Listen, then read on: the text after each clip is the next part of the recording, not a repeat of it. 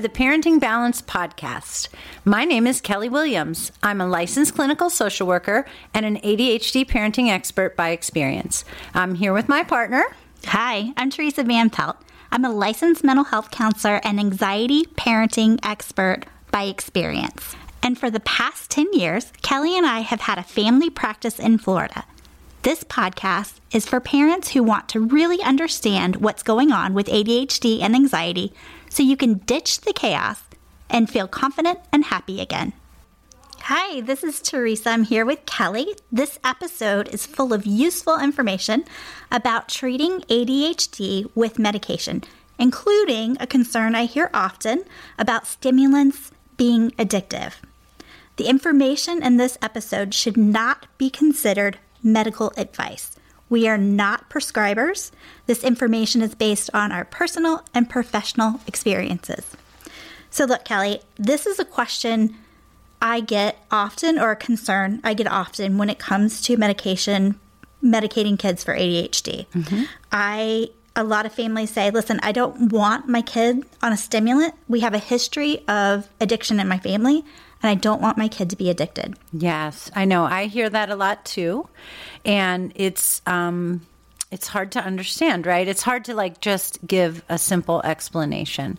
But you know, early on in this podcast, we talked about how ADHD is not a deficit of attention. What it really is is a deficit of regulation. Okay, and addiction is what happens when people are dysregulated. So when I um, when I'm working with families and they tell me they have this history of addiction, you know, I say to them, "Well, what you really have is a history of ADHD." Right. You have a history. That's a red flag for me of untreated ADHD. And I dig deeper because a lot of times people who in the family who have addictions, it's they're, a lot of times untreated ADHD, or it, it appears to be. They're, th- that's how they're coping with right the ups and downs, the strong intensity, these emotional symptoms that we've already talked about that are not in the current diagnostic criteria.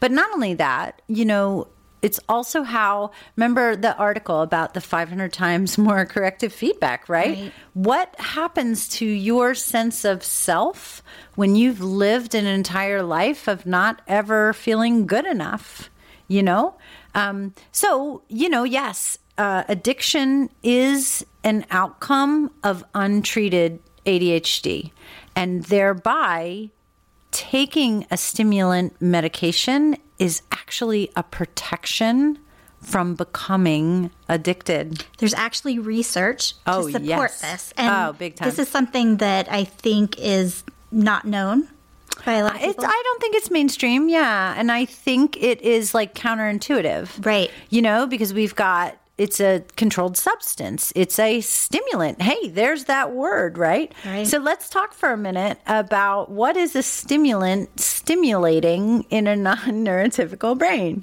So in one of the episodes, we kind of talked about, we touched on this idea of the neurotransmitters, okay? And that the neurotransmitter dopamine is weak in a non-neurotypical brain. Now, this is important because Dopamine is our reward neurotransmitter. And in general, for humans, our bodies are designed to kind of always be sort of seeking out homeostasis, you know? So that's like equilibrium and your brain wants to be engaged. It wants to be interested. It wants to be thinking about, right? That's what it does. It's like thinking. it's our brains are what makes meaning of everything that's going on for us humans. And so the brain is always seeking out like optimal stimulation. I'm not sure if this is coming across, you know, if this makes sense to you. But when there isn't, when things don't feel interesting to us, we're going to find something that is. Correct. There's something that I need to to say also, and it's kind of an aside, that one of the questions that a prescriber will ask is probably not the six year old, but other people, have you ever tried cocaine?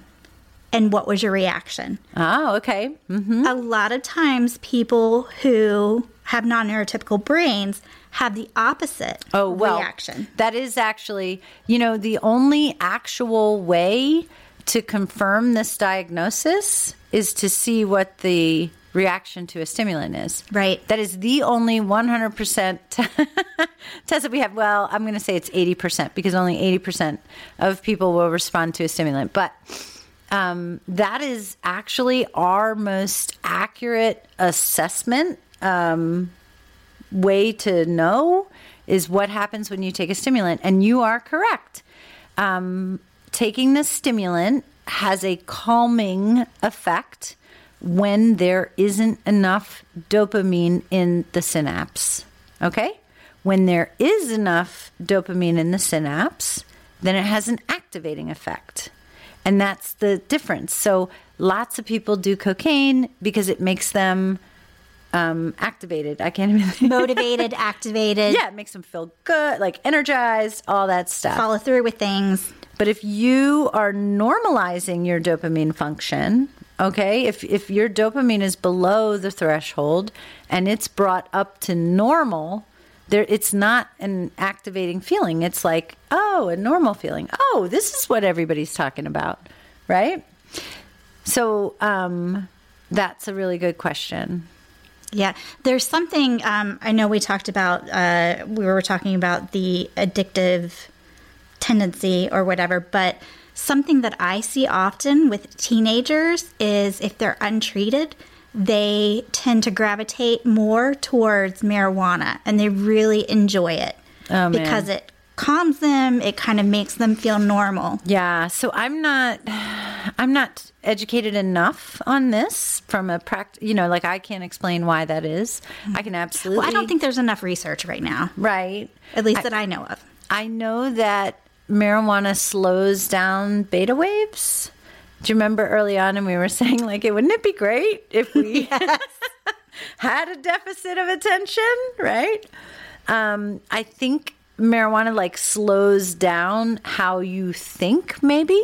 And so but yeah, I'll absolutely say that in the in practice, every adult I've ever met, mostly males, Right, or untreated adults, they are using marijuana on a regular basis. as a treatment mechanism, either to induce sleep or to get going in the morning, or, you know, right? Like, so we see these kind of classic patterns. And so, um, so how does all this, right? So we wanted to kind of talk about today stimulants, addiction, and other medication related topics.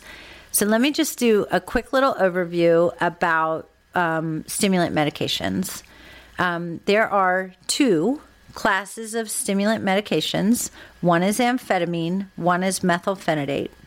In general, humans with ADHD will respond better to one class or the other. There is no way to know which one will suit you better unless you try them both to find out. Okay? And stimulants are not like other medicines in that they aren't based on body size and weight, uh, but rather they are um, based on sort of metabolism, okay? And when we're talking about ADHD, one of the symptoms, of course, is hypercognition. So that's a brain that is thinking very, very fast, and that's a high brain metabolism. So even though, like, let's take my own son, for example, he's six years old at the time that we go to see the neurologist. And mind you, I had to wait all these months for this appointment, and I did all this research. That would have made me crazy. Oh, yeah. um, and the neurologist takes one look at him and says, My God, he's the most hyper child I've seen in six months. How have you been dealing with this? You know? So I couldn't decide if I was just going to. I know. in my mind, I'm like, I don't know whether you're happy about that. Like, Yeah. there's nothing wrong with me or devastated. Yeah, I was devastated. Right. You know, it was it was a mix. It was like relief and you know, I could have you know, like laid the guy out. Right. and the teacher and everyone else. yeah, you know, but again, you don't know what you don't know, right? He's my first one Wait till you hear the story about how my daughter got on medicine. That one's even funnier. But we're talking about stimulants here, okay? And so, um, so even though he's a little boy, and um, you know, it doesn't like the number of milligrams, right, of the stimulant has to match the hyperness, Not his weight. not his weight, not his size, you know, all I that. think it's scary for parents or for people sometimes when they look at the dosage and they're like, my uncle only takes exactly. 10 milligrams Exactly. of Adderall or whatever. exactly a totally big source of like misunderstanding about the medicine all right and lots of parents come to me and they go oh he's on a stimulant but it's just a tiny little bit right like because that's going to work better i mean that's sort of like going to the eye doctor and being like okay Don't need the full prescription, just a little bit. Because I just I want it to be blurry still, but not Exactly. as blurry as it was. Yeah, I don't want you. you- it- Exactly. I mean, there's just no other way to say it. And I'm not laughing at parents. Uh, No, but I'm it's not. it- and to see it in this way, yeah, to be able to look through and there's plenty of doctors. There's plenty of pediatricians. There's plenty of people who don't specialize in this. Who I personally have consulted with on behalf of my families, and the prescriber thinks these same things. Okay, so here's why. Um, so that's kind of why I'm chuckling is because we've really got to understand. And you know who's my favorite person who writes about this and who teaches about this? Um, William Dodson, this wonderful uh, man who used to be, I, he was a pediatrician, and then I think he went back and did psychiatry, and then he started this clinic in Colorado only for ADHD. Um, he is wonderful in talking about what medications mean, how to adjust. Uh, he calls it optimizing medications. He invented a term that he calls rejection sensitive dysphoria, which kind of addresses some of these mood symptoms that we've talked about that are not even yet in our uh, diagnostic and statistical manual. So, um, if you want more information from a prescriber, look up William Dodson on the internet, and he's a frequent contributor to ADDitude Magazine. That's a great magazine, too, by the way. A D D I T U D E. So Mag. cute. Love Yeah. it. Yeah, ADDitude Mag. ADDitude Mag is like a um, clearinghouse, I think, of a lot of information about a lot of up up to date information about ADHD. for our practice. That's the only magazine that we subscri- subscribe to. Yeah. I mean, no one reads magazines anyway, but that one's super helpful. It is super helpful, and it disappears from the lobby all It the does. time. It does. And that shows how good it It's a great resource. It's a great resource. All right. So um, here's your takeaway for today. Okay. Um, even though it feels counterintuitive to give your child a controlled substance that is a, called a stimulant, um, the effect of the medicine is to uh, normalize dopamine function and thereby ca- actually calm behavior. Um, so, stimulants are actually activating a back part of the brain. When I talk to kids about this, I just call it the back and the front. Okay. So the stimulant medications, they activate the back part of the brain. And because that part of the brain is activated, then the brain can reach kind of that homeostasis and it isn't seeking out additional stimulation. So the result is, you know, the back part gets activated, and all of a sudden, the teacher becomes interesting enough to listen to. So the kid's not like what I did when I was a kid, talking to the person next to me. Oh, yeah. And Anything other than the teacher. Yeah, yeah, right. exactly. Daydreaming. So when we activate that back part of the brain, it levels out everything in the brain so that then the then it's then the teacher's okay. When we don't activate the back part, the brain is out of homeostasis and it starts seeking out more interesting things, right? Because remember, all the, the brain isn't prioritizing the stimulation well when the dopamine isn't normalized. So it doesn't, it's like it doesn't know what's important to attend to. And so then it starts going around, you know, looking for other things.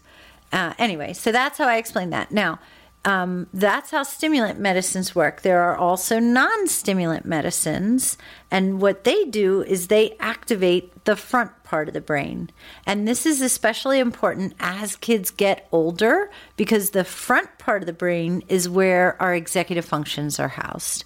And we sort of talked about how those are the, you know, the connecting the dots sort of a skills that kids need and they absolutely need more independence with those as they get older. So as our kids get older, we want to usually combine a stimulant with a non-stimulant as they get older. All right. So your takeaway for today, did I already say that part? You did, but is it that, can't hurt to say it again. is that if your child has ADHD, treating their symptoms with stimulants is a protective factor against future addiction. Period. That's a wrap for today. I hope you join us next time when we talk about what balance looks like when you live with ADHD. If getting the kids up and out the door on time in the morning seems more difficult than it should be, then I have something that can help. Jump on over to parentingbalance.com slash guide to download your free guide to mastering morning madness. That's parentingbalance.com slash guide so you can ditch the morning chaos for good. Thank you so much for listening to the Parenting Balance podcast. And until next time, remember, different isn't wrong.